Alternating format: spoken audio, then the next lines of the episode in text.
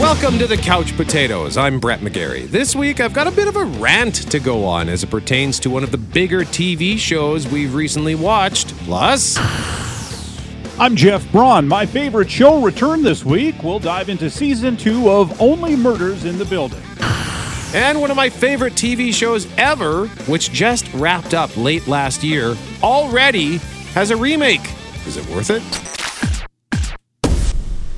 But first, the first two episodes of my favorite current show, Only Murders in the Building, were released this week on Disney plus. You are all persons of interest in this case. Someone's trying to frame this. This is going to be fine. Could be bad. It's very rare for a true crime podcast to do a sequel. We have a real opportunity here. You know what else? Feel like there's still a couple of loose ends. Get a new hobby, as long as it doesn't land you in jail. Like knitting? All right, don't be a smart ass. It's kind of her thing. We are looking for new evidence. You clearly know things that you're not sharing. You understand the definition of perjury? I know what perjury is. I don't. Only Murders in the Building stars Steve Martin, Martin Short, and Selena Gomez as Charles, Oliver, and Mabel, three true crime enthusiasts who live in the same fancy New York City apartment building who banded together last year to solve a murder in their building. Now there's been another murder, but this time they are the prime suspects. It picks up right where it left off with the season one finale, with them being arrested for their murder of their neighbor Bunny. The police interrogate them and let them go, warning them not to investigate the case themselves. That lasts about two seconds, and the game is afoot. In two episodes, they very quickly get deep into this new mystery. It's impressive storytelling, and of course, it's very funny too. There are a few new characters. There's uh, there's a couple of new neighbors, like Amy Schumer playing a goofy version of herself. She's moved into Sting's penthouse. He was in the first season. And Shirley MacLaine, who plays the mother of the murder victim. There's also a connection between MacLaine and Steve Martin's character's father, and a whole lot of pipelaying involving the history of the building. What's going to matter and what's a red herring does remain to be seen, of course. And that's where the show really succeeded, I thought, last year. Red herrings are tricky, of course. If you have too many of them, the audience will simply lose interest in any new development, believing it to be another red herring. But if you don't have any, then it's, you know, too easy to guess the mystery in the end. The season also features a foul-mouthed parrot, which always makes me laugh, even though it's kind of a cheap joke. Also, you know, a parrot that can talk may be a valuable witness at one point, or it might also be a red herring. The part, the, the performances are top-notch once again. I noted last week that it's always special when you get Steve Martin and Martin Short together, and of course they don't disappoint. And Selena Gomez is also great. She made me laugh out loud several times in these first two episodes with her impossibly dry sarcasm. And the generation gap between her and the old guys is always good for some laughs. It's a team-up demographic we don't often see, a woman in her mid-twenties and a couple of guys who are fifty years older, but it works. The reason they teamed up in the first season was their love of these true crime podcasts, and then they started their own podcast as they investigated that murder. Now, in season two of the show, there's a lot of talk about them doing a season two of their podcast, and then there's a lot of these winking meta jokes about the podcast that are really about the T V series. Again, it's just clever writing. Like I said, it was my favorite show last year. Now, there's been a lot of great T V T V this year already, and we're only halfway through the year with new shows like Reacher and Peacemaker and We Own the City, and returning favorites like Better Call Saul and The Marvelous Missus Maisel. But I will say, if Only Murders can keep it up, it does have a good chance of being my favorite show this year again as well. The first two episodes are out now on Disney plus, with new episodes coming every Tuesday. And Brett, that wasn't the only new show I watched this week. It was the new returning show. I watched, I binge-watched what has to be the easiest show of all time to binge watch. It was that show I was talking about last week, Rowan Atkinson, starring in the Netflix series Man versus. Bee. On all fourteen counts of dangerous driving, the destruction of priceless artwork, oh, arson. Ah! Do you have anything to say before you're taken down? You see, there was this bee.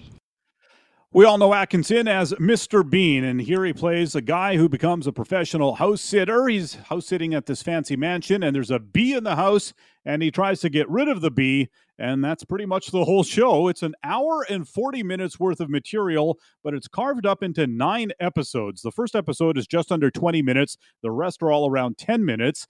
The episode lengths listed on Netflix are longer than they really are because there's about two minutes of credits at the end of each episode. anyways, silly as it may seem, you know, like, why not just make it a movie if it's movie length? It actually does end up making sense as a T V series. I just don't think it would hang together as a movie because there's really not enough story, but there are enough scenarios for him to fight with his bee to make episodes of television, but again, not long episodes. It's very strange. It's, it's a unique thing, and if you watch it, you'll see what I mean. And I guess, you know, Mister Bean was also a show where each vignette or whatever was ten to fifteen minutes long or something short like that. So seems weird, but it makes sense when you see it. I watched it in three sessions for some reason, just, you know, trying to fit it in here and there when I had half an hour to kill. Like I said, the premise is that he's house sitting and there's a bee in the house and it irritates him and he tries to either shoo it out of the house or kill it altogether. I should also say this house belongs to these super rich people who hire him to be their house sitter while they're on vacation. And the house is a smart house. There's lots of electronically controlled things, fancy motion controlled cupboards and appliances, things like that. The homeowners do leave him a giant manual showing him how everything works. But of course, being who he is, he promptly destroys it and has no clue how to work anything in the house. So it's a two-pronged disaster. Figuring out the home and trying to get the bee. He also has an ex-wife and a daughter, and he FaceTimes with them every now and then. And the area policeman also keeps showing up because alarms get tripped and things like that. Um, it's, it was during one of these FaceTime calls with his daughter where I realized, oh, this is a COVID production, something they could shoot that didn't require any extras or a lot of scenes with the actors even in the same room as each other. I think a lot of stuff has been shot like that the last couple of years. I often overlook it. Uh, that movie I talked about last week, for example, Spiderhead, I thought it was weird in that movie that Chris Hemsworth and his assistant sat so far apart from each other at their sort of work desk. But, you know, thinking back on it, well, that makes sense. I guess if it was COVID, they had to be six feet apart. So that explains the weirdly long desk. Overall, though, Man versus. Bee, exactly what you would imagine it to be when you think of Mister Bean trying to get rid of a bee. He can turn something as simple as trying to suck it into a vacuum cleaner into a huge disaster, and it's hilarious to watch. The only real problem I had with it was a, a there's a sudden burst of extra plot in the final episode. I won't get into spoilers, but it just felt a little awkward as they sort of try to get to the ending they want. Other than that, good stuff. It makes me wish they just reboot Mister Bean. I mean, why not? Rowan Atkinson still has it, so I highly recommend checking out Man versus. Bee on Netflix. You know within the first fifteen minutes whether or not you want to watch the whole thing. The episode lengths, I imagine, too, are probably perfect for those who are attention span challenged like myself. Or and like I, Mister Bean. Yeah. You know, I think it's actually a perfect solution because I was thinking when you when I saw, you know, you're right up here that it's an hour forty. Why not just make that a movie? I mean, they did that, um, was it Mouse Hunt? Movie in back in the nineties about two guys trying to just that was there, there was a mouse in the house and they were trying to capture capture it and kill it, yeah. And it was hilarious. But uh, based on what you just said, it sounds like it makes more sense as a T V show, and having a ten minute episode here and a ten minute episode there, that might be just the ticket. So I think I'll check that out. That sounds fun. In a moment, we are going to tell you about something new in theaters this weekend that. Um, I got to admit, if I never see these characters again, it will be too soon. Details next. You're listening to The Couch Potatoes. I'm Brett. He's Jeff. We are The Couch Potatoes. New in theaters this weekend. Something the kids will surely enjoy, but the parents, not so sure. Good night. Good night. Yes, yes, yes. Good night. Good night. Oh. Ah. Minions, they're back. It's Minions: The Rise of Gru. This is now the fifth movie starring the Minions. The first one came out in twenty ten, Despicable Me, about Gru, the supervillain, and his little minions, cute little yellow guys who make lots of noise. It was a surprise smash hit, and it really was a lot of fun. Like so many films, this new one was pushed back due to the pandemic. It was originally set for July twenty twenty, but they couldn't finish the movie, so it got pushed to July twenty twenty-one, and now July first, twenty twenty-two. And this movie is a prequel. It takes us back to when Gru was young. Minions! There are a lot of other villains in the world, but I am going to be a super villain. Gru, once again voiced by Steve Carell, wants to join the supervillain supergroup, the Vicious Six. This world is mine for the taking. Make me king as we move toward a new world order. This puny little child thinks he can be a villain. I am pretty despicable. See what they did there? He is despicable, because despicable me, LOL. Anyway, the interview process does not go well for him and the Vicious Six, and he finds himself on the run. So in the meantime, the minions take it upon themselves to do whatever they can to save their boss. Oh, my minions will save me. You like picking on little guys, huh? I am a master of kung fu. Uh, teach a new kung fu for smoochy smoochy. I will teach you. Good voice cast in this. That was Michelle Yeoh, who will teach the minions kung fu. Taraji P. Henson is one of the main villains. Jean-Claude Van Damme plays Jean-Claude, spelled C L A W E D. There's also Lulu Lawless, Dolph Lundgren, Danny Trejo, Russell Brand, Julie Andrews, and Alan Arkin. It's hovering around sixty-five percent on Rotten Tomatoes. The consensus, though, is the minions are becoming a little grating, but there's enough to keep the kids entertained. And hey, it does look like a fun little adventure. Why don't we make this a fair fight?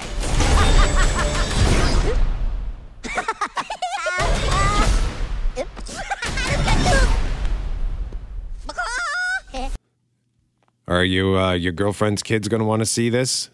No, I don't think they're into Minions. I did see the first Minions movie a couple of years ago. I don't think I went with any of them, though. I think I just went by myself just to give us something to talk about. And I actually I, I enjoyed it quite a bit, too. So I... I'm not racing to the theater to see this one, but I think someday I probably will end up seeing it. I, I don't mind the minions. I can see why they would they start to get a little uh, wear on your nerves after a little while, especially if you live in a house where you hear it all the time. Like if little kids, you know how they like to rewatch movies a thousand times. If you got that going on, there's probably people out there that just, you know, their blood curdles when they see a minion or hear a minion. Yeah, the first one came out in twenty ten, Despicable Me two, twenty thirteen, then Minions in twenty fifteen, Despicable Me three in twenty seventeen, and now we have Minions: The Rise of Gru. Yeah. Meanwhile, on Netflix, you watched something this week. Uh, the action comedy The Man from Toronto, starring Kevin Hart and Woody Harrelson. Hey, Toronto. You ready to go back to work? We need an extraction of information. Meet at the safe house in nineteen hours. You're early. If you on time, you're late. Ain't that right? Follow me. You're gonna take me on a tour. What is it? A game room? Airbnbs, you never know what you're gonna get. Oh, no! Who is that? This is the man from Toronto. I'm so, wait, what? I'm the man from Toronto. And he's here to torture you. Hey, yo, what's my name? The man that you're talking about is a, is a, is a real crazy person. One more time. Kills people, chops them up. Come on. Hola. I am the man from Toronto. Objection. No, I'm the man from Toronto. Oh, ah! This is on you. You don't see a lot of Hollywood movies directly reference Canada to the degree that this movie does, and I gotta admit, that's mostly why I clicked on it, and it was mostly worth it. Like all Netflix movies, it's not great, but since I'm paying for the service, I might as well watch something on it. Not exactly a ringing endorsement, but there you go. Woody Harrelson plays the man from Toronto. He's an assassin for hire who works for some shadowy organization we never fully understand. He gets his assignments from a mysterious woman we don't meet until late in the movie, and he carries them out quickly and efficiently. He's a ruthless Ruthless killer, at least on the face of things. And then Kevin Hart plays a guy named Teddy, who's always trying to come up with a crazy business idea of some sort that he insists will make him a fortune, but it never gets off the ground. He has a girlfriend. It's her birthday, and he wants to surprise her with a weekend getaway. But because he screws everything up, he also screws up the address of the cabin that he's rented, and he ends up in the wrong place at the wrong time, where he is somehow mistaken as the man from Toronto. And to the movie's credit, the whole thing is not about this case of mistaken identity. Instead, Harrelson figures out what's happening really quickly, and it becomes a team-up situation between the real and the fake men from Toronto. Harrelson wants the money that's involved in whatever's going on. Hart just wants to not die. The results are okay. I laughed out loud a couple of times. I chuckled a few more times, but it's by no means a comedy classic. Weirdly enough, I did have this recurring thought all throughout the movie. I was like, I thought Jason Statham should be in this Woody Harrelson role, and I looked it up afterwards, and indeed, Statham was the original actor hired for the part, and he quit right before they started shooting over creative differences with the producers and director, so uh, pat myself on the back for that one. It's too bad because I love seeing Jason Statham in comedic roles. He can be very funny when he wants to be. And of course, you would immediately buy him as an assassin. Nevertheless, Harrelson's always fun to watch too. He does get some funnier stuff later in the movie when he meets Kaylee Cuoco, who plays Hart's wife's friend. Hart, meantime, does exactly what you'd expect him to do. He talks a lot very quickly and freaks out over everything. So both of them are fine, but they're not really elevating anything at all. Not like, say, Charles Grodin and Robert De Niro in Midnight Run, which is also two guys on the run dealing with multiple bad guys on their tail who don't like each other much, but learn to over time. Midnight Run is, you know, the best of those kind of movies, especially on the action comedy side of things, as opposed to just straight action. The Man from Toronto is a bit of a pale imitation. Also, I saw some headlines this week about how complaining about how no one pronounces Toronto correctly. And I will say, who cares? Be happy they put the name of your city in the title and move on. Overall, the movie's watchable. It does have some fun bits here and there, but I would not make it the main event of my Friday or Saturday night. Three couch cushions out of five for The Man from Toronto. I was wondering uh, if they would be upset because they, how how is it really pronounced? Don't they always say Toronto? Like the, the last T doesn't really get pronounced. Yeah, or it gets dulled into a D at Toronto or some yeah yeah or it's not pronounced at all. Yeah, and then Kevin Hart comes in hard with Toronto. Yeah, Tirana. Yeah, that's funny. Oh, that's great that that made uh, headlines for that. But good comparison. And you know what? I have not watched Midnight Run for probably oh, thirty years.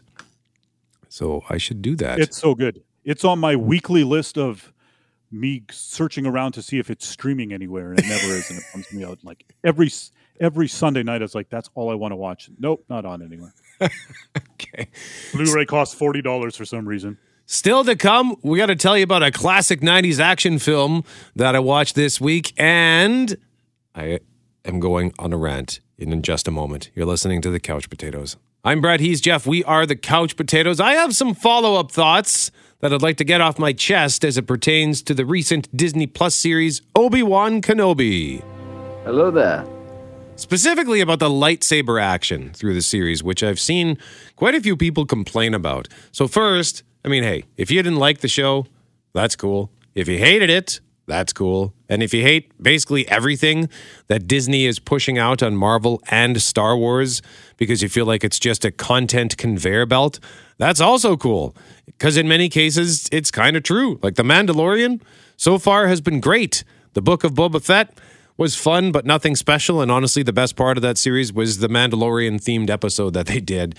Uh, Marvel's T V series have also been hit and miss. Moon Knight, for example, had lots of things that I really liked, but lots that left me kind of disappointed. And so far, I've only watched one episode of Miz Marvel because I think I just need a break from all of it. But Obi-Wan Kenobi, that was a must-watch for me, and it delivered. One of the things that I loved about it, it's the first time that we've seen Darth Vader in a live-action setting where he didn't feel like the Darth Vader we know. Vader, in those original Star Wars movies, he's calm, he's cool, he's collected. Yeah, he gets angry from time to time, but when he needs to. And he is just a one Sith wrecking machine. In this Obi-Wan series, because it's ten years earlier than anything we've seen, he's still clearly learning, and he's still very much Anakin, at least part of Anakin Skywalker. He's still calm and cool for much of it, but we also see him many times where he's emotional, rash, angry, petulant, but he's still a one Sith wrecking machine, as evidenced by the way he just dominated the Inquisitor Reva. You know, she was part of his Inquisitorius team, uh, Jedi hunters, and she finally decides that she wants to try to take him out. He didn't even have a lightsaber in his hand. He just turns around, opens his hand, and uses the Force, quickly disarms her and stabs her because LOL. But the lightsaber stuff, some of the negative reviews that I've watched or read say the fight scenes look bad, they're poorly staged, and are overall just kind of dumb. And I found myself wondering, like, were we watching the same show? Are you just simply hating it, simply to hate it? And again, if you don't like it, that's fine. Some of the bad reviews, for example, break down the plot and the plot holes. And when you look at it like that, that is from a certain point of view, yeah, I see, I can see the merits in many of the criticisms. It's not a perfect show, but It was an emotionally satisfying show. And the lightsaber duels, I mean, both you and I, Jeff, thought they were tremendous. Am I wrong in recollecting it that way?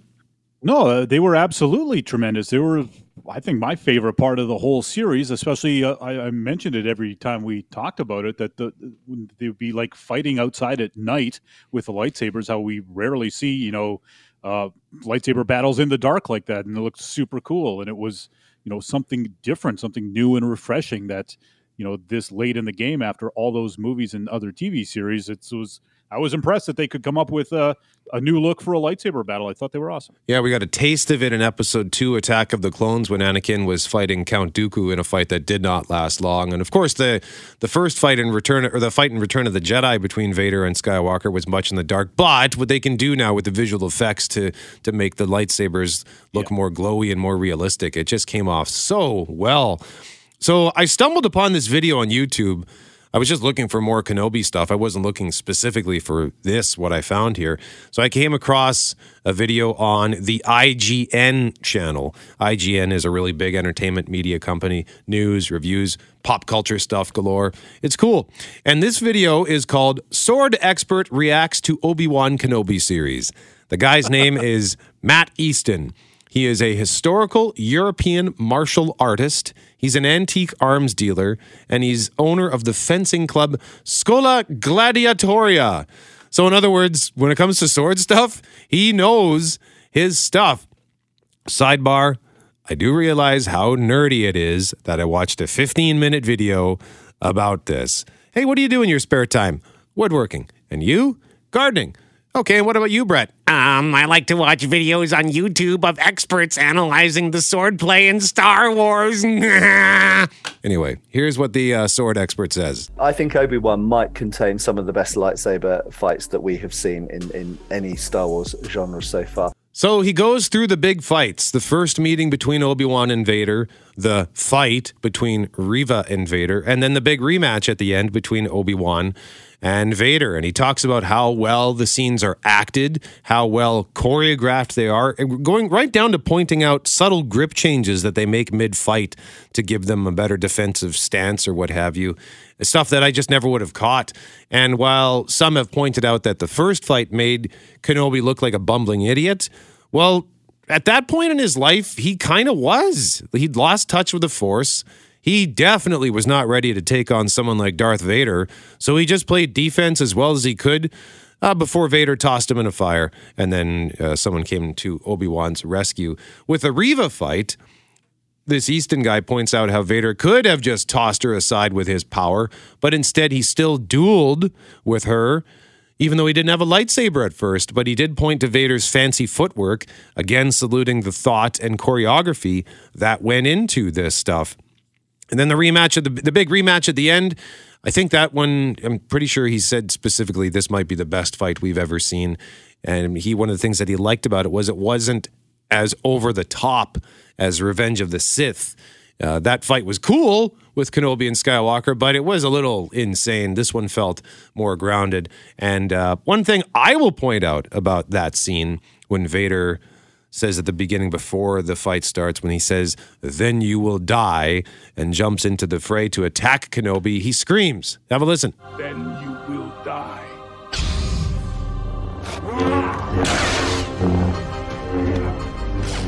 So he very aggressively goes after Obi-Wan Kenobi. Does Vader ever do that? No, generally not, because he's always in control. But except around his former master, it seems, at this point in his life, he still has that need to beat him. And through this well-staged fight, we can feel the emotion that remains between these two former brothers. So I was just really happy to find that video, because sometimes you read other reviews and you watch uh, other reviews. And, you know, we, we've been doing the show forever, but I still think we're more hobbyists than, than full-blown critics. And sometimes I wonder, like, do I know what I'm talking about? But in this case, I, I, this video kind of did vindicate that a little bit. And I think it vindicated the show, because I think a lot of the criticism comes from guys, Jeff, who just automatic, like they've already made up their mind before the show starts that they're going to hate it, that it's going to suck, that everything about it is going to be brutal, that the fight scenes look bad, the visual effects look bad, and they can't find any redeeming qualities because they've just, their mind's already made up. So uh, anyway. My advice to those people is, and you know, like there's a certain amount of people that the last thing they enjoyed was, you know, Re- Return of the Jedi. And so it's like, well, why are you still watching this? If every Star Wars thing for the last forty years has, you know, upset you, wh- why do you put yourself through it? Just move on to something else. It's it's okay to fall off the wagon for stuff you don't enjoy. The the misery that these people put themselves through is, blows my mind. But yeah, because you're right. So many people come into any Star Wars thing with the preconceived notion that this is going to be terrible. And if you go in looking for it to be bad, of course it's going to be bad. That's just the way it works. And the Star Wars movies, like, they were entertaining. They're not, I mean, they're they're masterpieces, of course, but they're not the the greatest films ever made. They're just fun science fiction stories. So I don't know why they're now expecting total perfection, the best stories, the best yeah. writing, the best everything. Like, just enjoy it for what it is. It's a space opera. Like, it's about wizards with swords, laser swords. Like, I don't know. Anyway. And I mean, and much of it has been, you know, with the giant looming caveat that we what that you sort of uh, alluded to at the beginning is like, it's a, they're a content conveyor belt over at Disney, and all they care about is uh, keeping the subscriptions up. And in the Star Wars universe, you know, selling toys has always been like eighty percent of the business. You know what I mean? It's like, yeah, we hope we have a good movie, but we really hope we sell more toys. Good point. Good point. All they care about in the end is the dollar dollar bill, but at least in this series, they did it in a way that left the couch potatoes emotionally satisfied, to say the least. In a moment, we want to tell you about a remake of a show that just ended, and we want to take a quick stroll down memory lane for a nineties classic. You're listening to The Couch Potatoes. I'm Brett, he's Jeff. We are The Couch Potatoes. In a moment, we want to just go down memory lane and enjoy something from the nineties. But first, Jeff dropped a bit of a bomb on me this week when he says, oh, and hey, I see there's some sort of a Money Heist spinoff on Netflix. Wait, what? To recap, Money Heist is one of my favorite shows in recent years, a thrilling Spanish series about a ragtag group of bandits led by El Profesor to steal lots and lots of money from the government. It had five seasons and was a global phenomenon. And it just wrapped up in December. So to hear there's a new Money Heist show, I thought, okay, I'm curious. Immediately crack open Netflix on Wednesday. At that point, it was the number five show in Canada. 이건 범죄 역사에 혁명으로 기록될 거야. Money Heist Korea Joint Economic Area. Six episodes came out last Friday, June twenty-fourth. Six more to come later this year. They're all pretty long, too. The first episode was an hour eighteen. Second one's an hour fourteen. They're all over an hour. And I've only watched the first episode. It's a remake, but it's through an entirely different geopolitical lens, because the Spanish show was fabulous and thrilling and exciting, and I loved it. Not sure that I was clamoring to watch pretty much the exact same story again. A group of ragtag, bandit, ragtag bandits led by the professor to steal lots and lots of money from the government, but count on the Koreans to inject their unique cultural tensions into the story to give it a fresh spin. In this, they imagine a Korea where the tensions between North Korea and South Korea have ended. There's no longer a border between the two, and they have a joint economic area in the middle that was designed to benefit all Koreans to the north and to the south. Turns out that just the rich get richer. So the professor hatches this plan to steal four trillion won from the mint. That's four billion Canadian, by the way. And it, it very, look, it's very much a retread, like right down to the same character code names. They all call each other by the name of a city. So much like the first series, we have Tokyo, Berlin, Helsinki, Denver, Rio, Nairobi, Moscow, and Oslo. There are some familiar faces. For example, actor Park Hae-soo plays Berlin. If you watched Squid Game, you'll remember him as Cho Sung-woo. He wore glasses, he was quiet, but sneaky, and turns out kind of ruthless when he needed to be. In this, as Berlin, much like the Spanish Berlin character, he's slick and debonair, and he always kind of feels like he might kill everyone in the room. So it's cool, like, to see him just com- play something completely different. Oh, he's an actor. Look at that. And uh, Jeff, there's a Lost connection. Yoon Jin oh. Kim plays the main police negotiator. What was her character's name on uh, Lost? She was Sun. That's right. So it was cool to see her pop up. So now Jeff might have to watch this. But uh, also the North and South Korea tensions are interesting because even though the there's it's now a unified Korea. There's still tension in the police. Will the officers from the north work with the officers from the south and vice versa? Will they trust each other? How will their tactics be different? And there will also be tensions elsewhere, I imagine, for example, with our group of bandits, because some are from the north, some are from the south.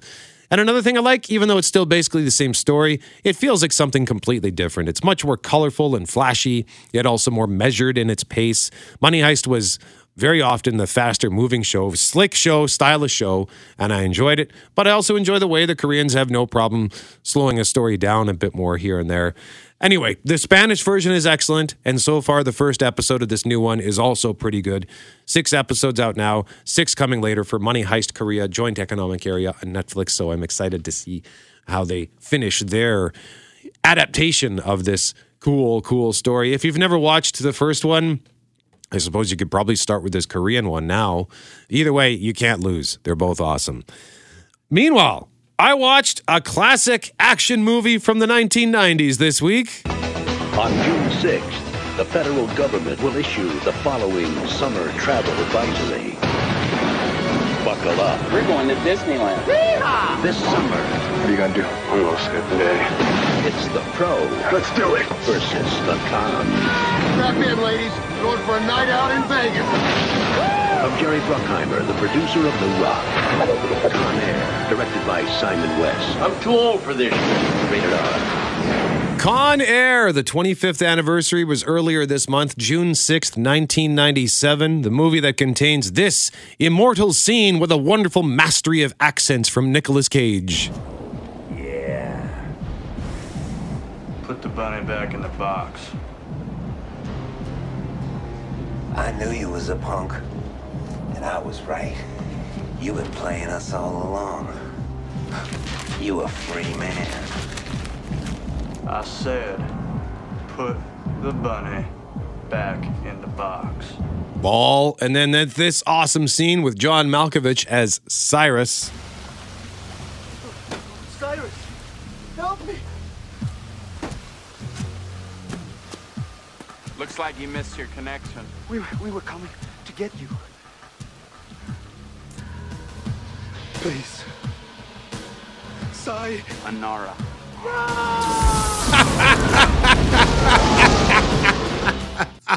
Oh man, I forgot how much I loved this movie. It's on Disney Plus if you want to watch it. There is a surprising amount of like racism and other sort of culturally insensitive stereotypes that just would not fly today. But it's a nineteen movie from nineteen ninety-seven, so you got to take some of stuff like this with a grain of salt. Jeff, you recently watched Con Air again, didn't you?